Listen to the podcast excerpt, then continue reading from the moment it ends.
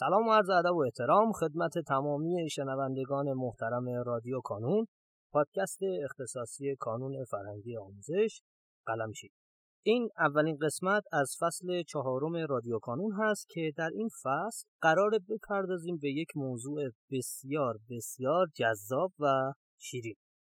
چه موضوعی؟ خب الان خدمتون عرض می‌کنم. با معرفی مهمونمون فکر کنم شما بتونید حدس بزنید.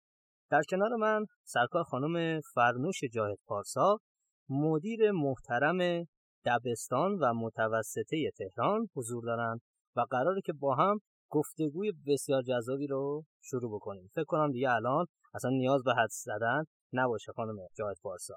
اگر دوست دارین یه سلامی به دوستان ما بدین و شروع بکنیم گفتگومون. سلام وقتتون بخیر. من فرنوش جاهد پارسا هستم مسئول گروه دبستان و متوسطه تهران و خیلی خوشحالم که قراره در کنار شما دوستان و همراهان عزیز خودم لحظاتی رو سپری کنم. در خدمتتون هستم آقای پارسا. متشکرم از شما سپاس فراوان. خب خانم جاهد پارسا در ابتدای ام اجازه بدیم که اصلا از شروع قصه سوال کنم؟ و بپرسم که یعنی چی؟ ما مگر دبستانی ها کانون قلمچی متوسطه چیه؟ دبستانی ها چیه؟ این اگه یه توضیح کلی بدیم که جریان ورود دبستانی ها به کانون قلمچی چیه هم برای من و هم برای همراهانمون قطعا جذاب خواهد آقای پارسا در پاسخ به این سوال شما رو دعوت می‌کنم به شنیدن قسمت کوتاهی از زندگی خودم و اون مربوط به زمانی هستش که من با دنیای کانون آشنا شدم. خب من یه کانونی به تمام معنا کسی که خودش دانش آموز کانون بود و زمانی که در دانشگاه تهران پذیرفته شد خیلی دوست داشت که شبیه پشتیبانش باشه و وارد فضای کانون شد. زمانی که من وارد فضای کانون شدم خیلی شناختی از دنیای کودکان و دبستان کانون نداشتم. اما زمانی که تحت شرایطی قرار شد که مدیر گروه دبستان باشم خیلی برام تجربه شیرین و جالبی رو رقم زد. انقدر قشنگ بود دنیای کودکان که تصمیم گرفتم در گروه دبستان ماندگار بشم. و حالا اینجا هستم تا از دنیای دبستان کانون برای شما روایت هایی رو بگم. خب همه در واقع دانش آموزان و خیلی از اولیا یک سوال مشترک دارم. کانون از چه زمانی برای دانش آموزا برنامه داره؟ خیلی ها فکر می‌کنن که کانون فقط برای آدم بزرگاست کانون فقط برای کنکوری هاست نه دانش آموزان عزیز همراهان گرامی پدر مادرها و یا همراهانی که دارید الان صدای من رو میشنوید. من اینجام تا به شما بگم که ما از زمانی که دانش آموز شما از اول ابتدایی وارد سال دوم می شود از همان تابستان برای بچه ها برنامه مشخص داریم. یعنی زمانی که دانش آموز دبستانی می تواند وارد کانون بشه و اصطلاحا کانونی بشود سال دوم دبستان یا تابستانی است که دانش آموز قرار است وارد دوم دبستان بشود. چقدر جالب. من خودم واقعا جز اون آدمایی هستم خانم جاید پارسا که همیشه این سوال داشتم که بچه ها از چه سنی براشون مناسبه که ورود کنن به جهان کانون و اینکه خواهرزاده های خودم همیشه خواهرام ازم میپرسیدن یاسر ما کی بچه ها رو بفرستیم؟ گفتم اجازه بدیم بزرگتر بشن اجازه بدیم بزرگتر بشن تحت استرس قرار نگیرن. ولی فکر می‌کنم واقعا اینطوری نیست. اتفاقا بچه ها وقتی وارد این فضای میشن یه سری چیزهایی رو تجربه می‌کنن که همسالانشون اینا رو تجربه نمی‌کنن. میشه راجع به این مورد هم توضیحاتی به ما بدیم بله حتما. من امروز اینجا که یکم از شرایط دبستان کانون برای شما و شنوندگان عزیزتون توضیح بدم. خب ببینید نسل امروز با نسل ما متفاوت آقای پارسا و شاید شما همون چالش هایی رو که با خواهرزاده هاتون دارین تجربه می‌کنید الان بخش زیادی از شنوندگان ما در قالب پدر و مادر در قالب خواهر و برادر یا در قالب اقوامشون این رو تجربه کرده باشن. دنیای امروز بچه ها با دنیای ما متفاوته. الان زمانی است که دانش آموز احتیاج داره در کنار تفریح و بازی وارد بحث آموزش و خلاقیت بشود. ما اینجاییم تا به کمک پشتیبان که یک شخص سومی غیر از پدر و مادر خواهر یا پیگیر آموزش دانش آموز در فضای خانواده هست بتوانیم تجربیاتی رو برای دانش آموز رقم بزنیم که دانش آموز هم رشد کند هم یاد بگیرد و هم در فضای بازی و آموزش قرار بگیره. خب دانش آموز وقتی که تابستون میشه معمولا زمان قدیم اینجوری بود که ما می‌رفتیم خب دوست داشتیم توی کوچه بازی می‌کردیم خاله بازی می‌کردیم یا خیلی داستانای این چنینی. دانش آموزان فعلی احتیاج دارن در تابستانی که دانش آموز در منزل هست و شاید فضای جامعه الان دیگه طوری نباشه که بتونه دوست پیدا کنه هم مسیر پیدا کنه یاد بگیره یاد بدهد کانون فضایی رو برای دانش آموز فراهم می‌کنه. تا هر دو هفته یک بار که میاد میشینه و آزمون میده هم درس های سال قبلش رو مرور بکنه یعنی بود آموزش رو داشته باشه و هم آشنا بشه با دوستان و دانش آموزانی که شرایطشون شبیه خودشه. دانش آموز کوچیکه اما در فضایی قرار می‌گیره در کلاسی می نشیند که کنارش دانش آموزی شبیه به خودش وجود داره.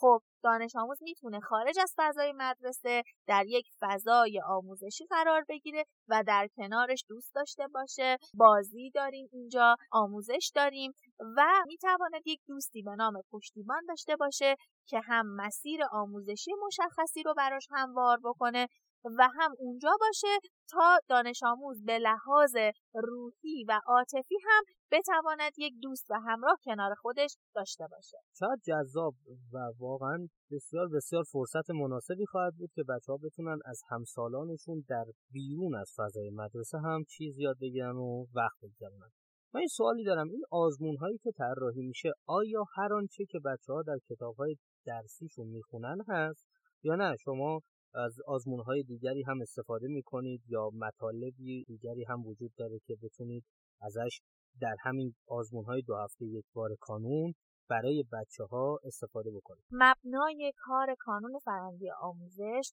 دقیقا یعنی همراستا بودن با برنامه مدرسه و کتب درسی بچه ها. دانش آموز قرار نیست نکات خارج از چارچوب درس رو امتحان بده یا یاد بگیره. خب من یه توضیح کوچیکی راجع به روال شرکت دانش آموز در آزمون ها میدم. ببینید این طوریه که دانش آموز وقتی پایه حالا من دارم پایه دوم رو مثال می‌زنم چون شما فرمودین که خیلی ها نمی‌دونن که از چه سنی میشه دانش آموز وارد کانون شه. اما دانش آموز شما در هر سنی که هست بعد از اول ابتدایی شما برای تابستانش می‌تونید این رو در نظر اگه دانش آموز دومه برای دوم بسته اگر سوم سوم به چهارم حالا یا مقاطع بزرگتر آخه آقای پارسا ما موضوعی که داریم اینه که کانون تو مقطع ششم به بعد تقریبا خیلی شناخته شده هست اما این موضوعی که داریم بابتش صحبت می‌کنیم مخصوص بچه های کوچیکتریه که شاید خیلی الان دغدغه زیاد اولیای ما برای بچه های همین سنینه که شاید در مسیر درستی قرار بگیرن. دانش آموز زمانی که آزمون شرکت می‌کنه قرار یک برنامه راهبردی داشته باشه که طبق اون برنامه راهبردی در تابستان یک نگاه به گذشته داره که مرور نکات درسی دانش آموز در سال گذشته بر اساس آموزه های کتاب درسی هست و یک نگاه به آینده داشته باشه. برای نگاه به آینده ما ابزار آموزشیش رو هم تعریف کردیم. ما کتاب های کمک آموزشیمون رو داریم و غافل نشیم از نقش برجسته پشتیبان که اینجا هست تا در همان کلاس هایی که بعد از آزمون در همان مکان آزمون تشکیل می شود به نام رفع اشکال بتونه کمک بکنه به دانش آموز. پیشخانی بکنه مطالب آزمون های بعد رو. یعنی دانش آموز هم آنچه که در گذشته در مدرسه یاد گرفته رو مرور می‌کنه و هم یاد می‌گیره آنچه را که قرار است سال آینده در مدرسه بیاموزد. و در کنار این دانش آموز با یک سری مفاهیمی آشنا میشه که به نظر من می‌تواند خیلی تاثیرگذار باشه در چشمانداز آینده دانش آموز. ما اینجا مفاهیمی رو داریم به نام قهرمان قهرمانان پیوستگی. اگر دانش آموزا یا اولیا یا همراهان عزیزی که دارن صدای منو میشنود همین الان وارد سایت کانون داتای آر بشن اونجا با دو تا موضوعی آشنا میشن که همون در قسمت تازه ها بولت هست و می‌تونن مشاهده کنن. موضوع اول قهرمانان پیوستگی و موضوع بعدی مصاحبه هایی است که ما داریم با بچه های دبستان به بالا انجام می‌دهیم. کسانی که از سنین کوچکتر به کانون اومدن توانستن نتایج درخشانی بگیرن.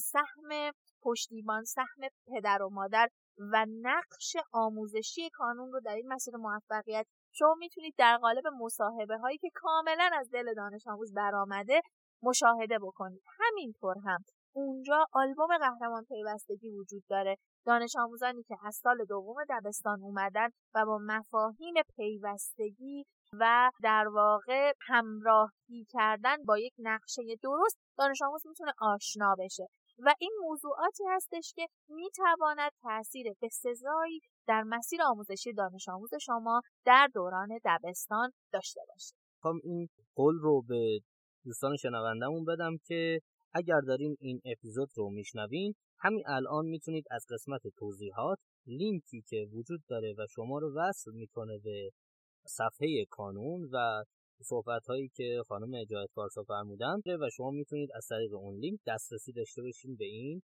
مطالب.